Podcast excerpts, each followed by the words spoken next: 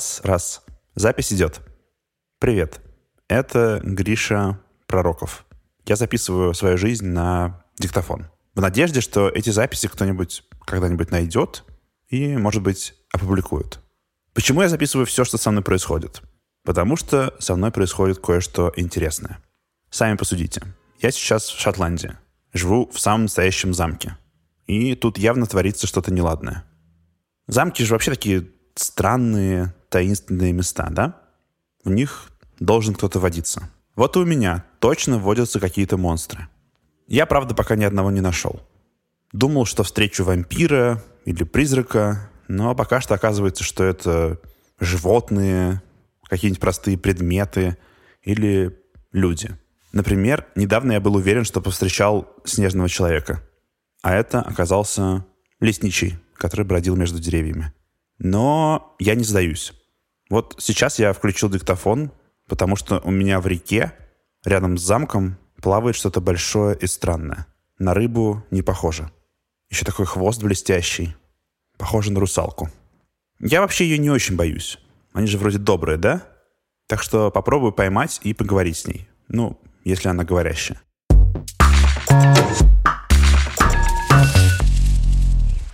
Я снова у реки, и вот она плещется. Извините, а, здравствуйте, подождите. Эх, уплыла. Стоять на берегу нет смысла. Вернусь пока в замок и попробую что-нибудь про русалок прочитать. Может быть, узнаю, как ее поймать.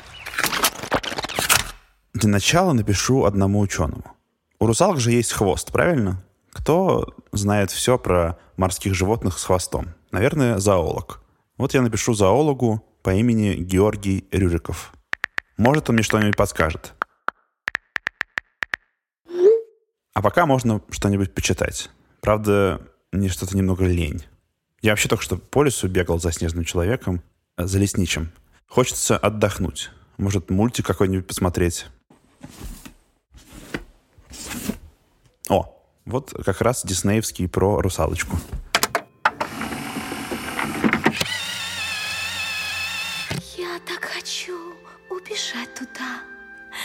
Где солнце свет, где танцуют люди. К счастью, спеша со всех, как говорят они. А, много.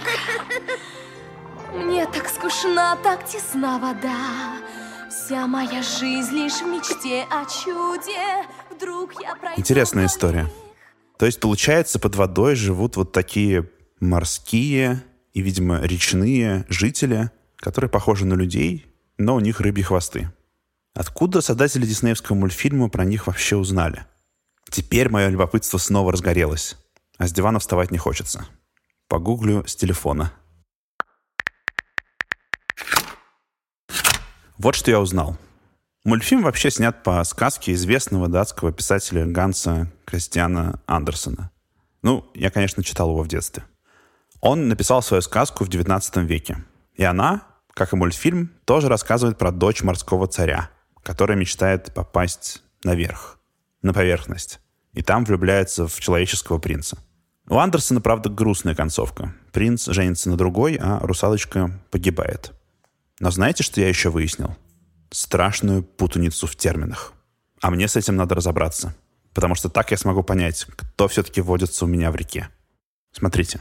Вообще, конечно, истории о каких-то похожих на людей сверхъестественных морских жителях, чаще, кстати, это почему-то женщины, очень распространены. Они есть во многих мифологиях и фольклорах многих народов. Но они очень разные. У древних греков, например, были сирены. Они очень красиво пели и завлекали моряков на верную гибель. Их сначала изображали как птиц с женскими головами. И обычно они жили на скалах или островах но со временем их стали изображать в виде молодой женщины с рыбьим хвостом вместо ног. Потом есть разные морские девы. Вот это как раз подводные жители, похожие на людей, но у них только рыбий хвост вместо ног.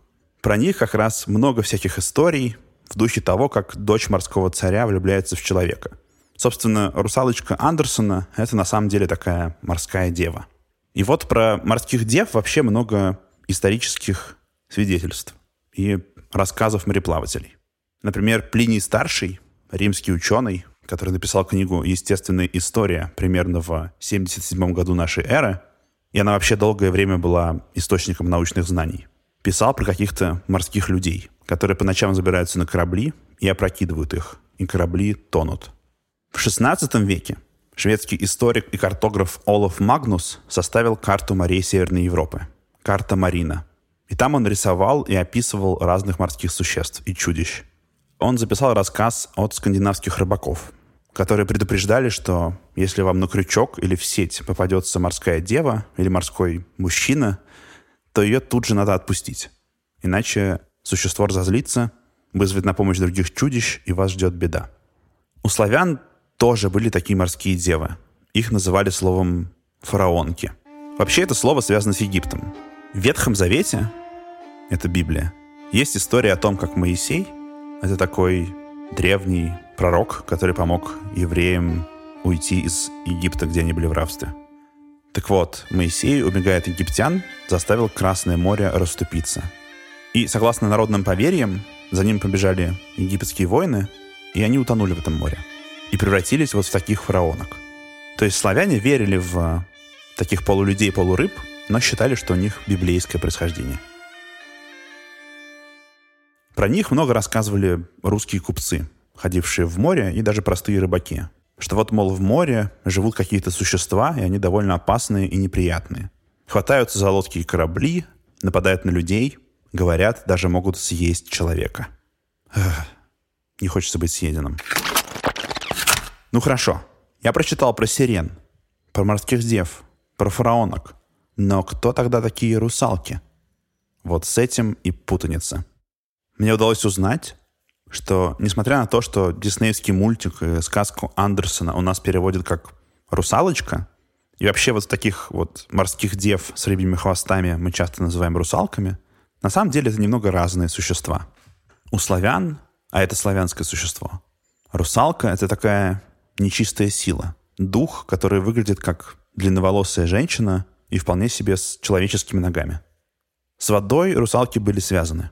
Они нередко появлялись около водоемов и могли затащить человека в воду и утопить. Происхождение у них мрачное. Такими духами становились люди, умершие плохой, по народным поверьям, смертью. Например, некрещенные дети, девушки, умершие до замужества, утонувшие девицы и так далее. То, что у русалок распущенные волосы, кстати, важно. Вообще, обычной крестьянской девушке нельзя было появляться на людях простоволосой то есть без головного убора и с распущенными волосами. Что объединяет русалок и морских дев, это любовь к пению, музыке и танцам. Они водят хороводы и даже могут прийти на звуки пастушьей свирели. Но не думайте, что они веселые и дружелюбные. Как и сирены, они жестоко расправляются с людьми. Например, русалки могут защекотать человека до смерти. Какой кошмар. Вообще страшновато фараонки, русалки, славянские морские жители и духи воды какие-то очень опасные и страшные. Надеюсь, у меня тут в реке в Шотландии живет кто-то более мирный. Тем более я видел хвост, а не ноги.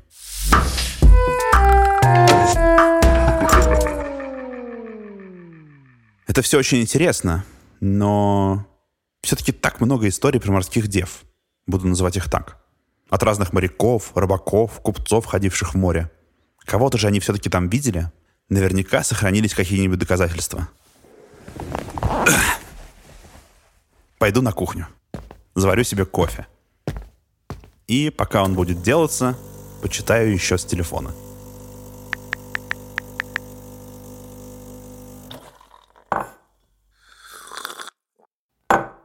Вот, нашел кое-что. Фиджийская морская дева. Выглядит очень убедительно. Дело было так. В XIX веке в США и Европе были распространены такие бродячие выставки диковин. В город приезжали фургоны, наполненные всякими чудесами со всего мира, и чтобы на них посмотреть, надо было заплатить. Очень известным таким музеем был музей человека по имени Финиас Тейлор Барнум. Вообще у него был музей в здании в Нью-Йорке, но еще целый передвижной карнавал. Там выступали разные диковинные люди, фокусники, гадалки, Показывали разных животных, экзотических птиц, исторические артефакты, драгоценные камни и минералы, все подряд. И вот у него был такой экспонат. Чучело морского существа, у которого нижняя часть была рыбья, а верхняя похожа на человеческую. Барнум говорил, что ее поймали в Тихом океане, рядом с архипелагом Фиджи. Конечно, были скептики, которые говорили, что это поддельное чучело. Но вот же оно, доказательство. Что же, мне кажется, я готов идти навстречу с тем, кто живет у меня в реке. И я все-таки надеюсь, что это какой-то разумный и добрый подводный житель, а не коварная сирена или русалка. Но, наверное, все-таки стоит перестраховаться. Кажется, зоолог Георгий Рюриков как раз получил мое сообщение. Может быть, он готов со мной пообщаться.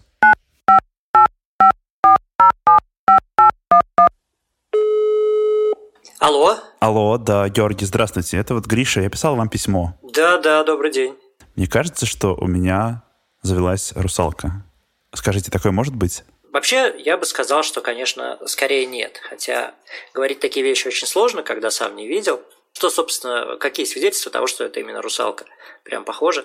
Я видел, как в воде блестит какой-то большой хвост, и мне кажется, вряд ли он принадлежит просто рыбе. Ну, да, понятно. Ну, здесь, конечно, в такой ситуации э, соблазнительно думать о том, что это русалка, но действительно, может быть, легко принять какую-то крупную рыбу или что-то такое э, за русалку, потому что ну, с русалками как-то не очень хорошо. Во-первых, на самом деле нет никаких достоверных источников, из которых бы следовало существование русалок. Да, то есть вот от очень-очень экзотических даже животных у зоологов есть какие-то фотографии. Сейчас у каждого есть там телефон с камерой, и все фотографируют это.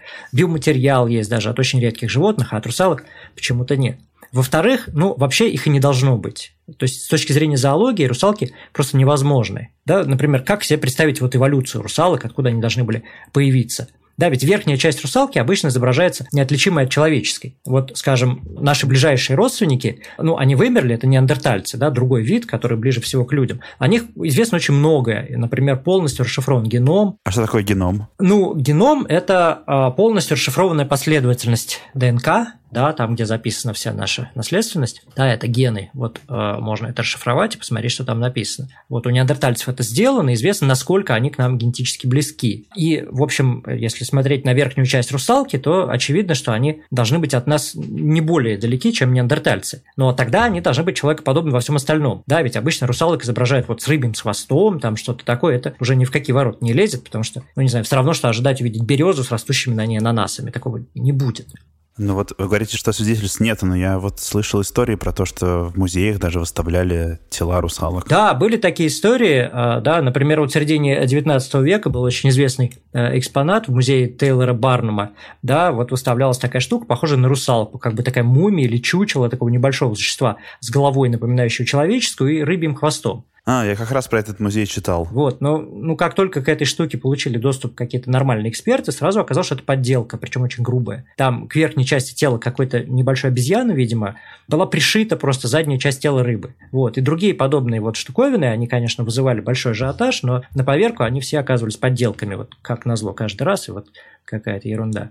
А, сшить обезьяну и рыбу, какой ужас. Да, да. А есть истории, когда в газеты попадали описания какие-то там, вот даже подробные, да, но, например, были истории, когда шуточные описания русалок какими-то там, даже учеными писались к первому апреля, а журналистами воспринимались всерьез, и дальше уже там перепечатывались, распространялись. Такие тоже истории есть. Ну, а как же тогда, почему моряки, люди, которые плавают в море, рассказывают столько историй про то, что они видели каких-то людей с рыбьими хвостами. Есть, конечно, реальные животные, которых люди могли принимать за русалок. Например, вот морские млекопитающие из отряда сирен. Да, это такие довольно крупные животные, в принципе, издалека напоминающие такой вот силуэт человека. Ну, конечно, у них там нету ни рук, ни ног, вот есть такой длинный хвост. Туда относятся животные, которые называются ламантины, дюгони и стеллеровые коровы. Вот стеллеровые коровы вымерли, к сожалению. Живут они на мелководье, питаются водорослями. И вот силуэт их при изрядной доле фантазии вполне э, можно принять за русалочей. Ну, а фантазии и воображение, видимо, некоторым морякам было не занимать. Почему бы и нет? Я посмотрел, как они выглядят. Мне кажется, они просто похожи на тюленей или моржей. Или худых бегемотов. Ну да, да, такие. Так что вот э, много есть совершенно потрясающих, на самом деле необыкновенных существ на нашей планете, но вот среди них реально вряд ли найдутся такие, которые совпадут с обычным описанием русалок. Как-то не получается. Эх, жаль. Но хорошо, спасибо, Георгий. Буду теперь знать. Ну да, удачи. До свидания. До свидания. Ура! Опять я себя зря напугал и напридумывал что-то. А в действительности в реке, скорее всего, кто-то очень мирный. Морская корова или сирена, но не та, которая из мифологии, а которая млекопитающая. Ламантин. Вот оно. Снова вижу. Что это там блестит? Ой, это же просто воздушный змей. Ну, знаете такую игрушку? Просто зацепился за камень и болтается около него. Иногда под воду уходит, иногда всплывает. Э, ладно, выловлю его и найду детей, которые его потеряли. Пойду домой. Так, что это? Мой знакомый лесничий бежит ко мне и размахивает руками. Вижу дым над лесом. Неужели что-то загорелось? Серьезное дело. Об этом услышите в следующей диктофонной записи. Над Гришиными записями работают фактчекерка Полина Семенова, расшифровщик Кирилл Гликман, выпускающий редактор Сережа Дмитриев, звукорежиссер Дима Гудничев и редакторка Ася Терехова. Если вам нравится этот подкаст, пожалуйста, расскажите о нем друзьям. Нам это очень поможет. А еще напишите комментарий или поставьте оценку. Так о подкасте смогут узнать еще больше людей. Здесь «Повсюду монстры» выходит раз в две недели по пятницам.